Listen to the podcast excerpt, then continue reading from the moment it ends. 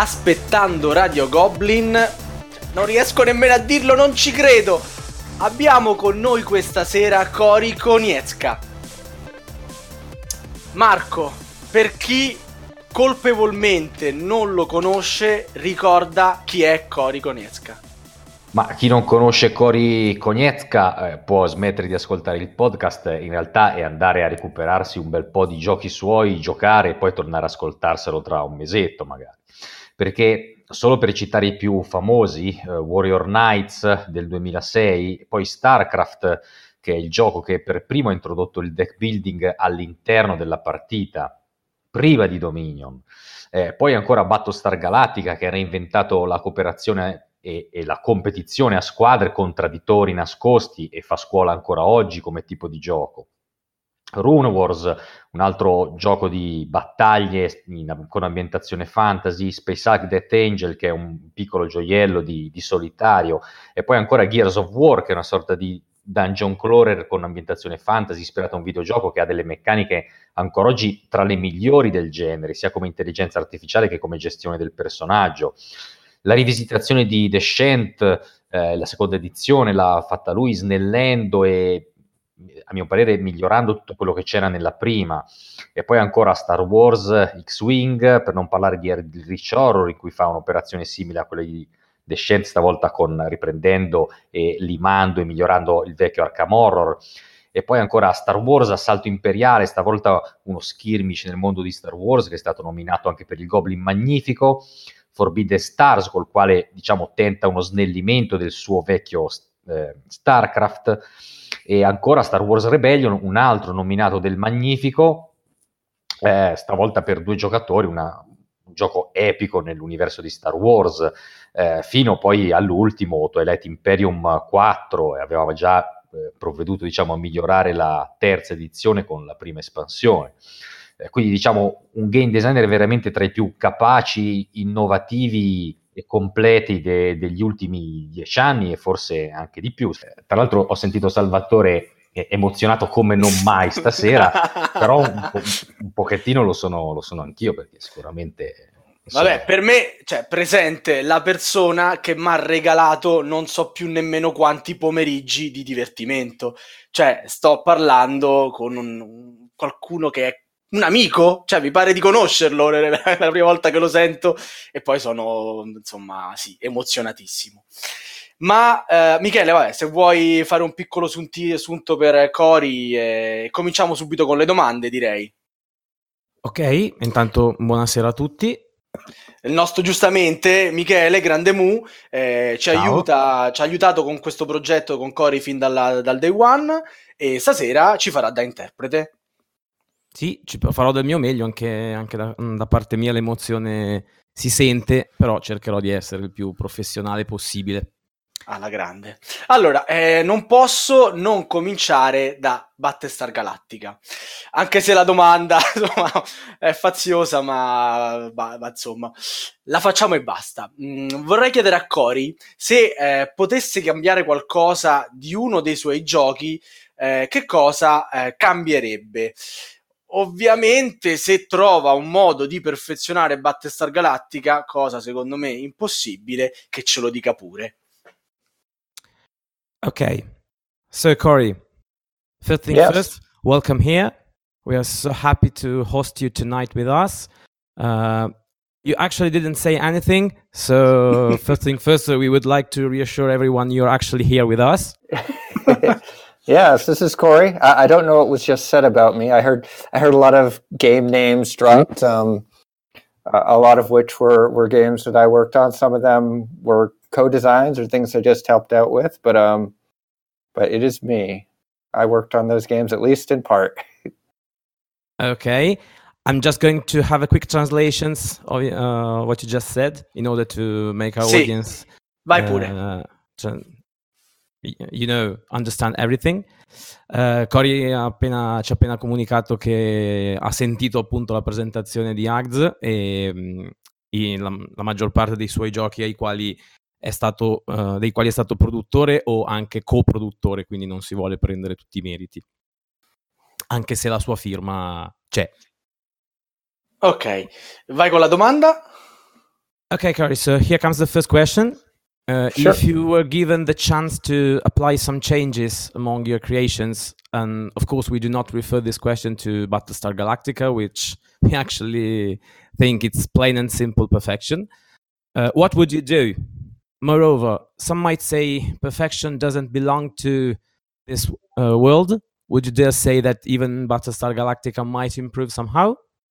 Sure. Um, do you want me to answer the question before it was translated or, or after? Uh, oh, please state your, your your answer. I'm going to translate it as best as possible. Oh, sure.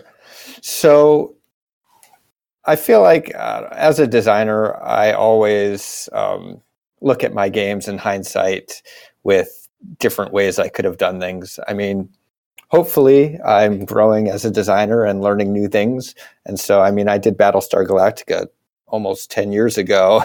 and so, yeah, there's plenty of things that I would do if I could go back and do it again. Um, but you don't get the chance to do that in real life, do you? Um, so, uh, I mean, that game in particular, you, we saw a lot of change throughout the expansions and the sorts of things that we added um, to.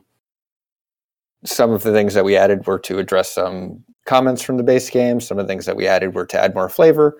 But there's definitely um, definitely growth in that game just just throughout the course of expanding it. And so, yeah, if I could go and start over again, I'm sure that I would change some little things like that. Can you maybe highlight something in particular, some areas you would uh, improve specifically? Can you- Sure. Absolutely. Um, I mean, the the two biggest things um, are the complaint in the base game about the way that this um, the balance with different numbers of players. It's more.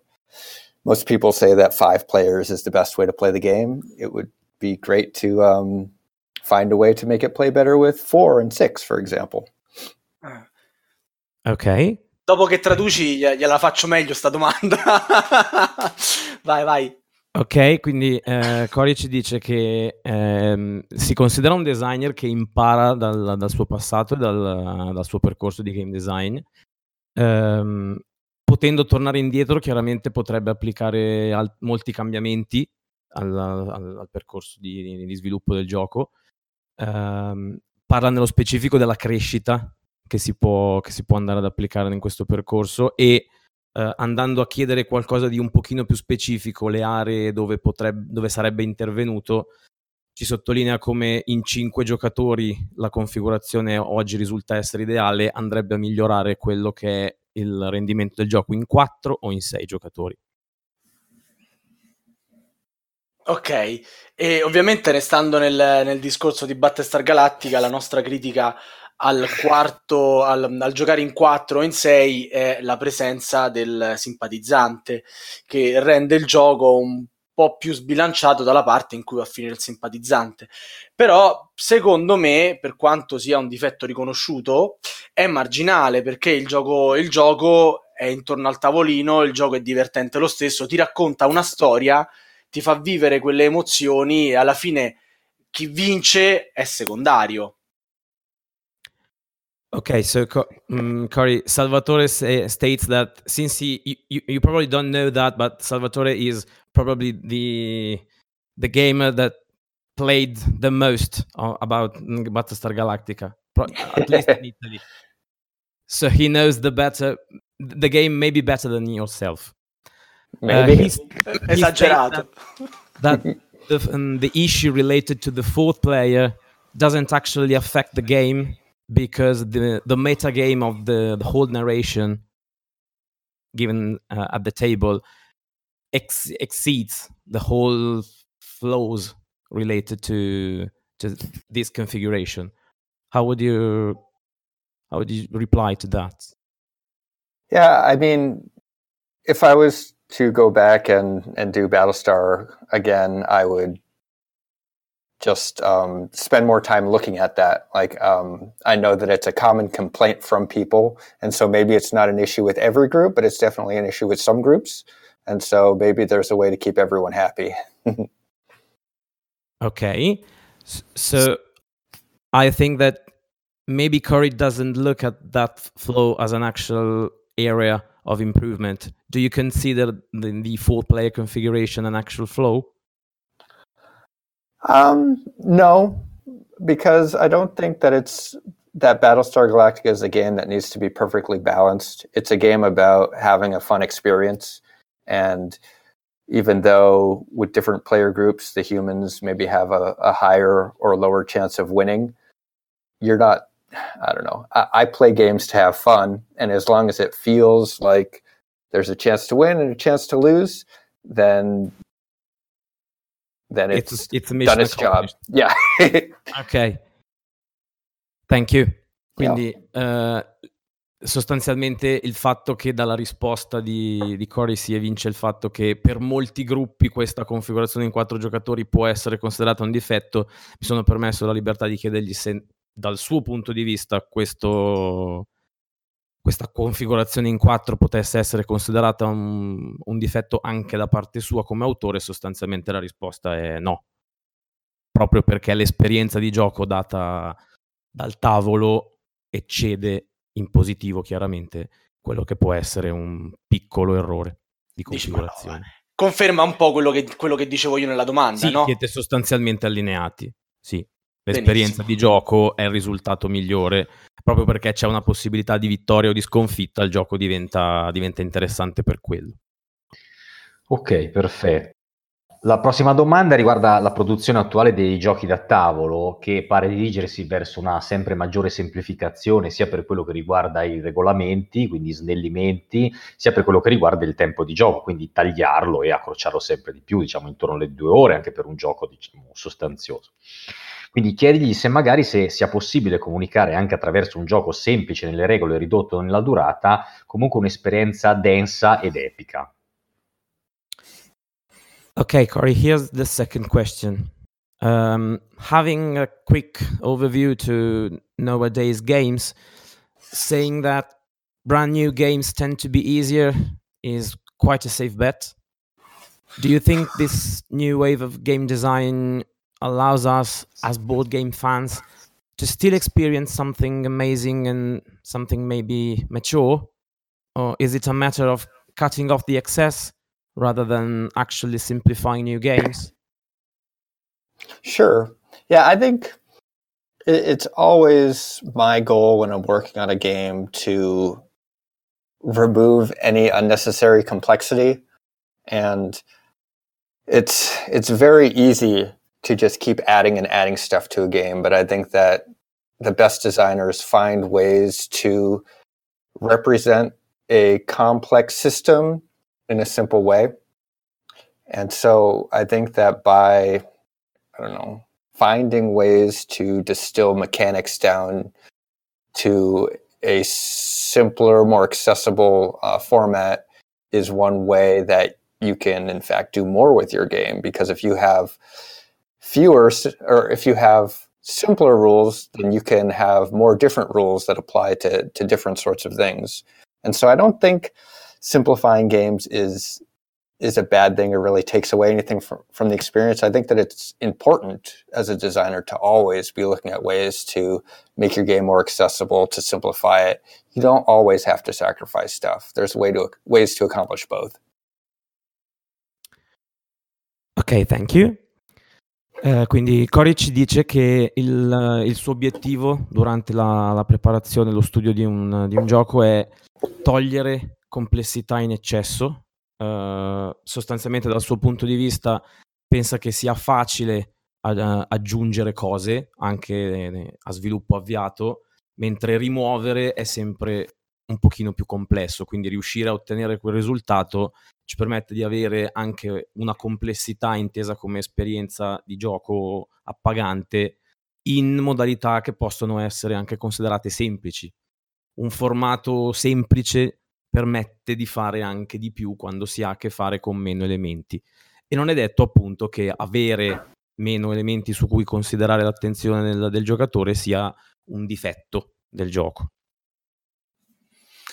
Ok, perfetto. Io eh, torno invece a, a, puntare lo sguardo sul core eh, giocatore. ehm, vorrei capire che tipo di giocatore è Cory, cosa gli piace giocare a livello anche di meccanica, ovviamente, in eh, Nintendo. E ehm, ma ovviamente se ci dice anche qualche titolo, la cosa non è che ci dispiace, li prendiamo come consigli. E poi volevo, siamo curiosi di sapere se c'è un gioco non suo che però lui avrebbe tanto voluto uh, disegnare, creare perché lo sente molto nelle sue corde. Ok. Here's the third question, Corey. Uh, we would like to focus a bit on Corey himself.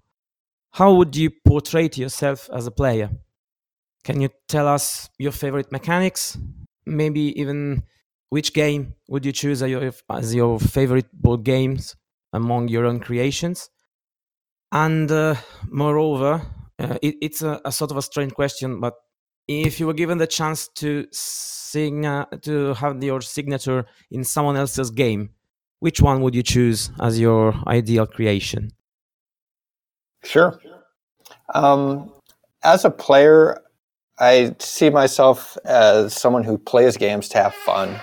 I feel like there's there's that type of player, and there's also the more competitive player. Now, I am a competitive. Like I, I've got two brothers, and we always compete about things, especially when we were younger. But when I'm playing board games, especially, it's about the experience. It's about having fun. It's about the people around you, um, and the board game is there to to help help you bond with them and help you have a shared experience.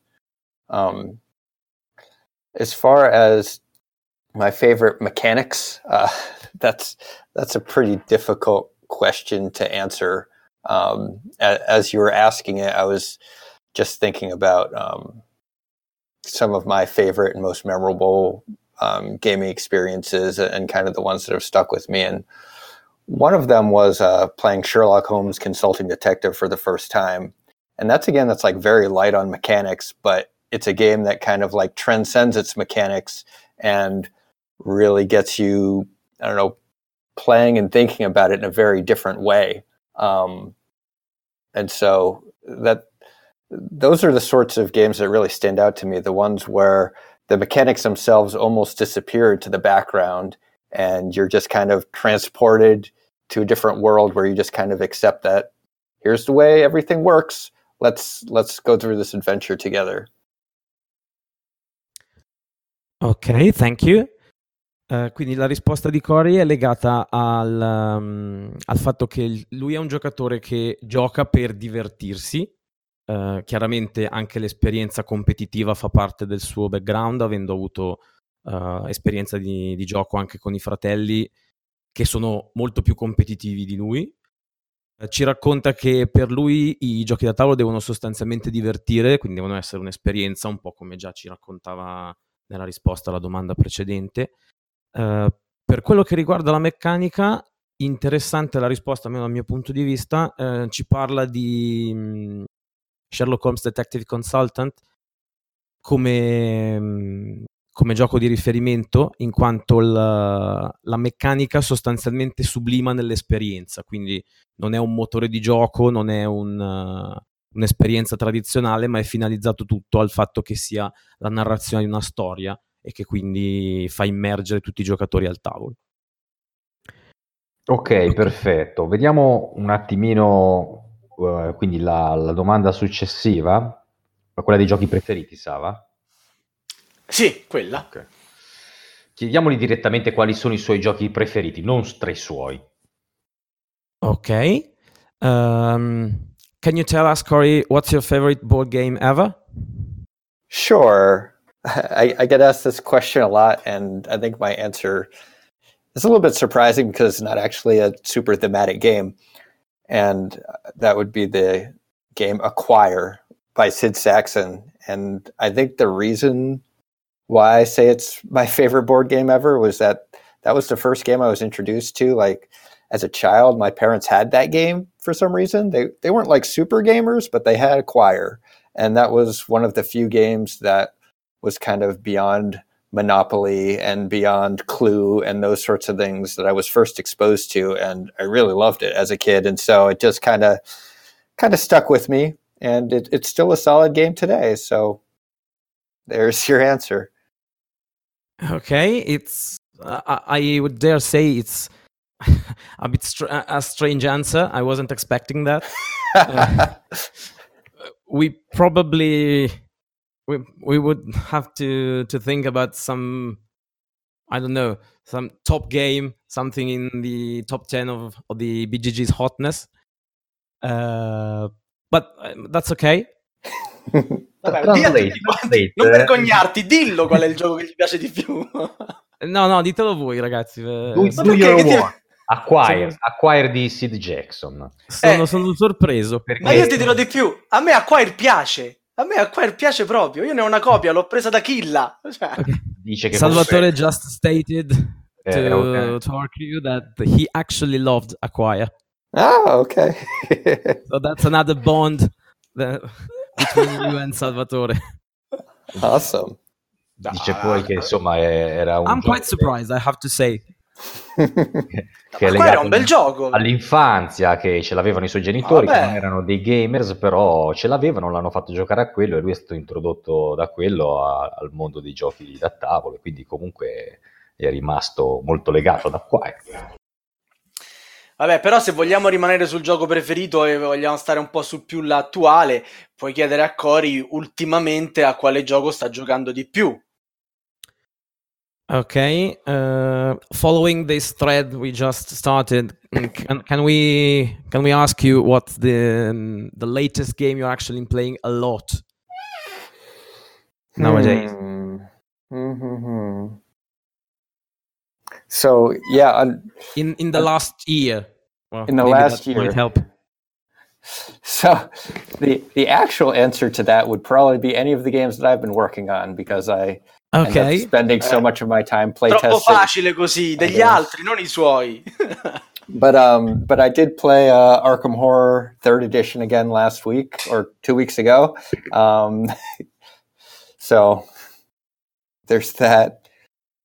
Ok, thank you. So, uh, quindi Arkham Horror terza edizione, probabilmente uno dei giochi più giocati, soprattutto l'ultima partita del, di poche settimane fa ma Corey ci ricorda anche che ultimamente i suoi giochi più giocati sono anche quelli a cui sta lavorando, ma probabilmente sono progetti di cui non può parlare qua con noi. Ok, invece diciamo quanto è importante l'ambientazione nei suoi giochi, abbiamo già capito moltissimo, visto che ha detto che poi si dimentica delle meccaniche per entrare nell'ambientazione, quindi proprio il contrario di quello che fanno i German, che si dimenticano dell'ambientazione e dicono sposta quel cubetto. E vabbè, comunque diciamo quanto conta il background se pensiamo a StarCraft, Battlestar Galactica, anche Star Wars. Quindi diciamo i suoi giochi nascono pensando prima a un'ambientazione o, o nascono pensando prima a una meccanica? Okay, so mm, you probably already shed some light on the on the question we, uh, I'm going to ask you, but uh, let's talk a, a, bit about setting. How would you rate it? Mm, let's say in a range from one to ten. Uh, what about mechanics and background? You you just stated that you, you like games in which the mechanics uh, mm, dwell in into the experience, but would you say that setting is the cornerstone around which the mechanics will adapt or would you rather say it's the other way around? Sure. Yeah I, I definitely think that the setting is where i derive the experience from. Uh, i've never okay i say never but i almost always start with the theme first and design the mechanics with it at that time I, around, I don't. Okay. Yeah, I design the mechanics around the theme as opposed to the other way around, and I, I think it's it's pretty obvious if you look at a lot of the games that I've worked at. Like I think if you look at Battlestar Galactica, for example, it's pretty clearly like let's try to replicate the theme in the most fun way. And especially when I'm working with a licensed property, that's the way that I approach it. But I'm, when I'm working on a non-licensed game, usually the mechanics and the theme are kind of inseparable. They're they're created at once and they derive a lot from each other. Um, so I, I definitely would say that theme is one of the most important things. I don't know if it's more important than mechanics, but it's equally as important as the mechanics. Ok, thank you.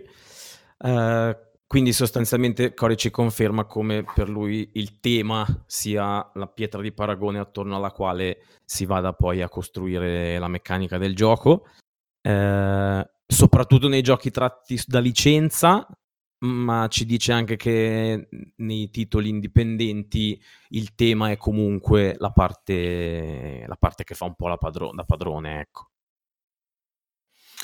Ok, perfetto.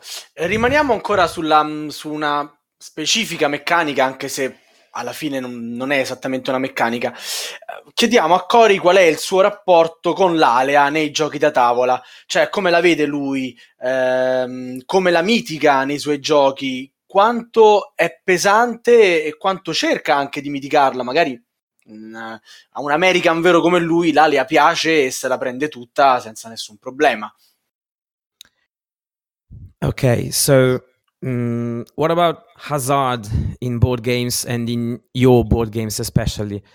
You just say, stated that you're probably the, the prototype of the American player or American designer, so you're probably very close friend with hazard in your games. What's your viewpoint about that?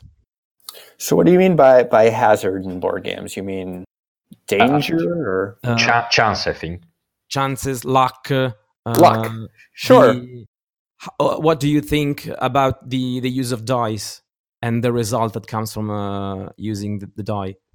Sure. It, uh, uh, that's an interesting question because when I first started at FFG and for like my first few years here, none of my games had dice in them. Like I worked on StarCraft and Warrior Knights and stuff like that. And I, I even wrote an article for our website about how like I was finding ways to add um, add randomness without doing dice. But even those, I suppose, have randomness in them. Um, I, I, feel like adding chance to a game, regardless of whether it's dice or cards, is is super important. At least for me, um, I think that the chance of the unknown is, is very interesting, and it can add some um, drama to the game. And when chance is done right, it should be exciting whether you pass or fail, whatever you're trying to do. But it shouldn't feel arbitrary. It shouldn't feel like um, you're just losing because you're not good at rolling dice. And so there's a fine balance there, but I think it's important to always have kind of that chance to add some drama to it. Thank you. Eh, quindi um, riguardo all'Alea, Cori ci dice che eh, la, la, sua presenza è fondamentale all'interno dei suoi giochi eh, e dal suo punto di vista come game designer è anche importante che ci sia perché eh, parla di probabilità dell'ignoto all'interno del, dell'esperienza di gioco che è pensata per simulare appunto l'immedesimazione all'interno della storia che si viene a raccontare e, e aggiunge un aspetto tematico che, che, è assolutamente fondamentale dal suo punto di vista. Da, um, nel suo modo di vedere anche la presenza dell'alea mi è piaciuto molto il, il, suo non vada vista come un limite all'interno del gioco, ma vada vista come un qualcosa di necessario per simulare un, uh, un tipo di esperienza. Quindi si parla spesso anche di come i giochi German tendano a essere più simulativi proprio perché non hanno questo tipo di, di controllo, ma dal suo punto di vista come game designer l'assenza di controllo è di fatto tematica. Ok, chiedigli se le meccaniche di Gears of Wars intese come ar- intelligenza artificiale e anche come gestione della mano del, del, personaggio le rivedremo magari in qualche suo gioco futuro, perché erano veramente belle ed è un peccato che siano un po' morte con quel gioco. Okay, Corey. Um, let's talk about Gears of War and its mechanics, its core mechanics. Everybody here loves Gears of War. It's not a TV show, but we will definitely subscribe to pay TV is if such a game would would come to life. What about those wonderful mechanics? Is there a chance we might see them once more in, in another game? Are you working on them, or is it a step you took and now you're moving on? Um, it's a good question. Like I, Gears of War is a really interesting game in that I feel like there aren't a ton of fans of that game, but the people who do love Gears of War are really into it. I had a guy come up to me last Gen Con who was so excited that he still had his copy of Gears of War. He like asked me to sign it and stuff. And I'm like, wow. But he was the only person that asked me about Gears of War for the whole year. So it shows you that like those those people who love Gears of War are really passionate about that game. Um, I'm proud of the mechanics. I feel like it's a fun experience. Um, it's challenging. It does all the sorts of things that I want a uh, like a cooperative uh, shoot 'em up to do. Uh, will we ever see those mechanics come back? It, it's hard to say. I, I, think I probably learned a lot of things from there, um, and I think that some mechanics from that probably inspired some of my later designs. Um, I wouldn't be surprised if I borrow from it at some point in the future, but I don't think you'll ever see a direct um, remake of of those mechanics. Ok, thank you. Um, definisce le meccaniche di Gears of War sfidanti. Uh, è, è, abbastanza sorpreso da quello che gli abbiamo detto sul fatto che, che, consideriamo Gears of War un giocone perché ci raccontava un aneddoto su come all'ultima Gen Con un ragazzo si sia presentato con la scatola del gioco chiedendogli l'autografo, ma sostanzialmente è l'unica volta che gli è capitato durante tutto l'anno. Sì, sì, è un, è un, cioè ci dice che ha, ha, detto proprio che è abbastanza sorpreso dalla domanda su, su Gears of War proprio perché è un, è un, gioco che probabilmente qui è visto in maniera un po' diversa rispetto ai fan con cui ha a che fare normalmente. Ehm, secondo lui ha tutto quello che un cooperativo deve avere a livello di regole. Ha ispirato alcune altre meccaniche che si sono rivisti in altri giochi parla della possibilità di poterle riutilizzare in futuro perché è parte del suo processo creativo, però al momento è stato abbastanza vago sul fatto che si possano rivedere a breve in un suo gioco. Ebbene, gli piace creare meccaniche nuove, questo insomma ci fa piacere. Allora, ehm, torniamo eh, a parlare ancora di produzioni future, ma in senso un po' più vago. Uh, ultimamente anche nella nostra community si è molto discusso eh, della velocità con cui oggi escono le espansioni eh, per i giochi. Uh, Fantasy Flight, tra l'altro, è anche abbastanza famosa per le espansioni dei suoi giochi.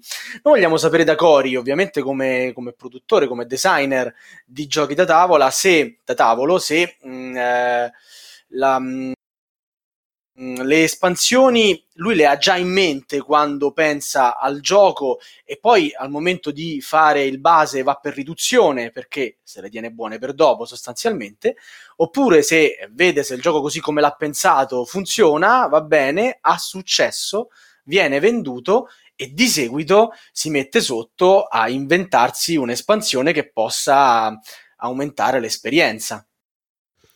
Ok Corey tough question uh, the expansions in, bo- in nowadays board games. While developing new board games, is it a decision of your own to set something aside for fans that maybe someday will ask for more? Or if that's not the case, do feedbacks from fans give you ideas on what to develop next? Sure, that's a fair question. Um, when I'm working on a, a base game, occasionally I'll come up with ideas that just don't fit eh, because either it's too complicated or there's already too much in the game. And sometimes I'll write those things down and be like, hey, maybe I can develop this idea and turn it into an expansion. That's not usually the case, though. Uh, most of the time, um, if I am working on a game where we plan to do lots of expansions for it, for example, Elder Horror, we'll at least make sure that there is thematic space for it. Like we'll, we won't use certain ancient ones and stuff like that. But I've never had a situation where I make a board game and then I decide to, hey, we're going to cut this part off and we're going to save this for the expansion. No, instead it's it's more of here's some ideas that could maybe turn into an expansion, but um, who, who knows if we'll ever actually use those. Um, as far as uh, taking feedback from fans, uh, as far as what to develop next, that I feel like I always read the forums and, hear what people are saying about my games online, and I don't usually, um, I, I guess the only situation where I would get an idea from there is if I hear a lot of people say complaining about a certain element of the game that they would like to see addressed. Like I would, I would maybe find a way to add that into an expansion. Um, if if I agreed with it, sometimes people complain about certain parts of a game, and and I disagree with it and say, no, that's the way it's supposed to be. We're not gonna. Uh, I wouldn't change that, even if I could go back and do it. Um, but it's not really the situation where I'll comb through the forums and say, hey, these people have lots of ideas. I should take these and turn them into an expansion. That doesn't really happen. But but I do pay attention to what people say, and it's always fun to hear people talking about my games. Thank you for considering this question fair. We we hadn't when we planned to, to ask you about that. Uh, non disprezzare il nostro lavoro. Eh, su. No, no, disprezzato, però ci dice che, che, è onesta quando in realtà era un po' cattivella, però va bene. Um, sostanzialmente ci racconta come uh, durante il processo di sviluppo uh, ci siano delle cose che mh, mm, vengono messe magari un attimo da parte perché questo può funzionare questo no.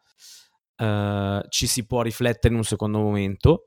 Una cosa che non è mai successa perché non è nel suo stile è quella di pensare deliberatamente che ok, questo può funzionare, ma lo metteremo in un'espansione futura e per questo personalmente mi sento di poterlo anche ringraziare. Eh, discorso feedback da parte degli utenti, eh, gli piace leggere su BGG piuttosto che sui forum quello che si dice, eh, è però abbastanza fermo sulle sue idee, nel senso se si è arrivati fino alla pubblicazione probabilmente è solida la, la base di idee esistenti. Ehm, però nel momento in cui dovesse esserci un, un commento continuo o comunque delle opinioni convergenti su alcune tematiche, è capitato anche che, si, che ci fossero dei botte risposta con, con gli fan su, sulle comunità online. Ok, perfetto. Adesso invece una domanda un pochettino più personale. Eh, gli chiedi cosa c'è di veramente esaltante nella vita di game designer, cosa cambierebbe e se in un universo parallelo lui non fosse un game designer, cosa sarebbe stato? Okay, Corey, uh, let's come a bit personal, if if you don't mind. um, what if Corey wouldn't be the the game design god we all know and worship? what would your place be in such a nightmarish universe? oh boy, you guys put me on a pretty high pedestal. Um, I, I, went to everyone uh, loves you. I appreciate it. Um, I went to school for graphic design, and so before I started working at Fantasy Flight Games, I was uh, working at a small print broker doing graphic design stuff, um, business cards, letterhead, that sort of stuff. So I imagine I'd probably still be doing that. Okay, so um, thank you.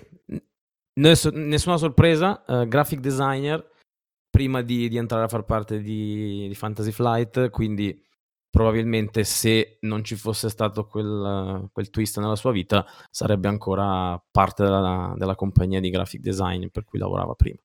Sarebbe rimasto così. Che, che veramente che mondo triste che sarebbe stato in quel caso. E va bene, e siamo arrivati purtroppo all'ultima domanda. Eh, anticipo ai nostri ascoltatori che non abbiamo potuto parlare con Corey dei suoi progetti futuri perché Fantasy Flight eh, insomma, vuole tenere il massimo riservo sulle, sulle creazioni future di Corey e quindi eh, noi chiediamo a Corey di lasciarci col sorriso, di raccontarci l'aneddoto più divertente che ricorda da quando lavora nel settore dei, dei giochi da tavolo e magari anche uno, qualche avvenimento proprio di, di, di giocata, di partita che porta nel cuore che l'ha divertito.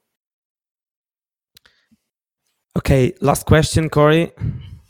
Unfortunately for us, maybe luckily for you, we don't know. uh, what's the funniest thing that has ever happened to you since working in the industry? Is there such a thing that happened to you while playing on a table?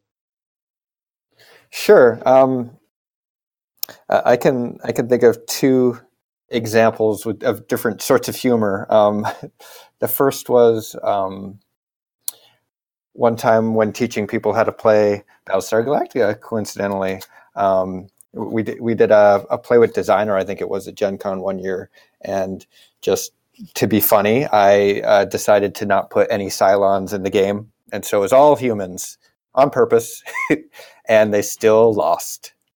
And so that was fun, especially at the end when they realized what it, what I had done to them. Um, and maybe they jailed themselves uh, because they thought that it was a silent. vabbè, vabbè. Ah, capita anche ai migliori. Bad things also happen to the best players. Yes. The other one that was that was more ironic than funny um, was I was uh, I went on a trip to visit Firaxis um, to show them the XCOM board game that we were working on. I personally wasn't working on it, but um, I went out there with one of the designers, and we played it with them. And while I'm sitting in the room with um, with these producers and different people who were working on XCOM and playing with them, there was this one guy sitting there that I'm like, oh, he looks so familiar. Who is that person? Why do I recognize him?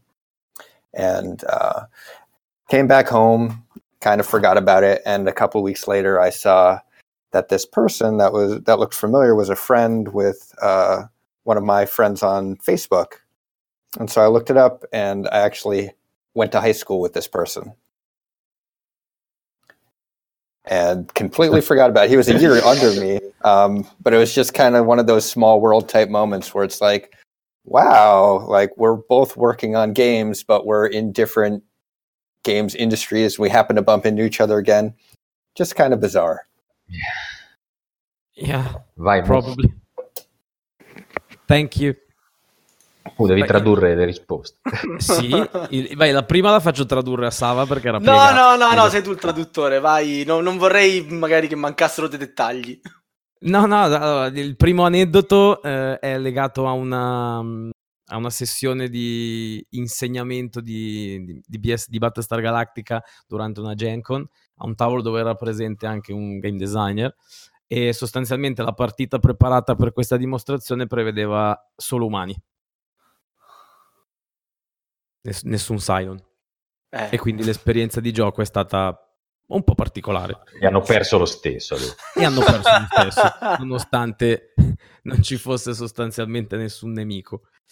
Eh, la seconda è mm, un aneddoto un po' ironico, più che divertente, sostanzialmente a un tavolo anche qua di, di presentazione di quello che era eh, XCon, con presenti produttori, graphic designer, eccetera, eccetera. Praticamente Cory si rendeva conto che al tavolo c'era una persona che gli sembrava familiare e una volta tornato a casa, buttando un occhio sui, sui social network e su Facebook, si è reso conto che è una persona che era fra i suoi amici di Facebook ed era anche un suo compagno di classe del liceo che alla fine, non vedendo da un pezzo, eh, si è ritrovato a pensare, "Ah, caspita, com'è, com'è piccolo il mondo, anche, anche anche tu sei un, un game designer, ma sostanzialmente lavoriamo in due realtà totalmente differenti. Ebbene, ebbene. E niente, purtroppo dobbiamo salutare Cori. È stato veramente piacevole averlo nostro ospite e niente, grazie. Corey, it's time for us to say first thing first, thank you for hosting this evening with us. It's been really a pleasure. We hope you enjoyed it. We thank you for your patience and your, your cooperation in sharing your viewpoint about the industry and answering uh, on our questions. We sincerely hope to have a, another session with you as soon as possible. Maybe having the opportunity to discuss what's what now you consider your future projects maybe in the future you will given the chance to actually talk about them Cool. Well, thanks for having me on. Bye bye, Cory. Bye, guys. Cory. have a nice afternoon You too. Thank, you. Vi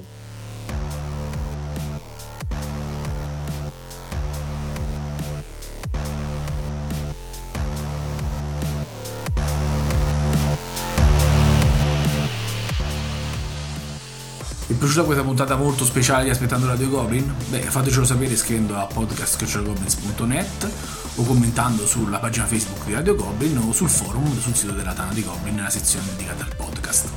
Il prossimo fine settimana, come tutti sanno, ci sarà la produzione 2019 di Play.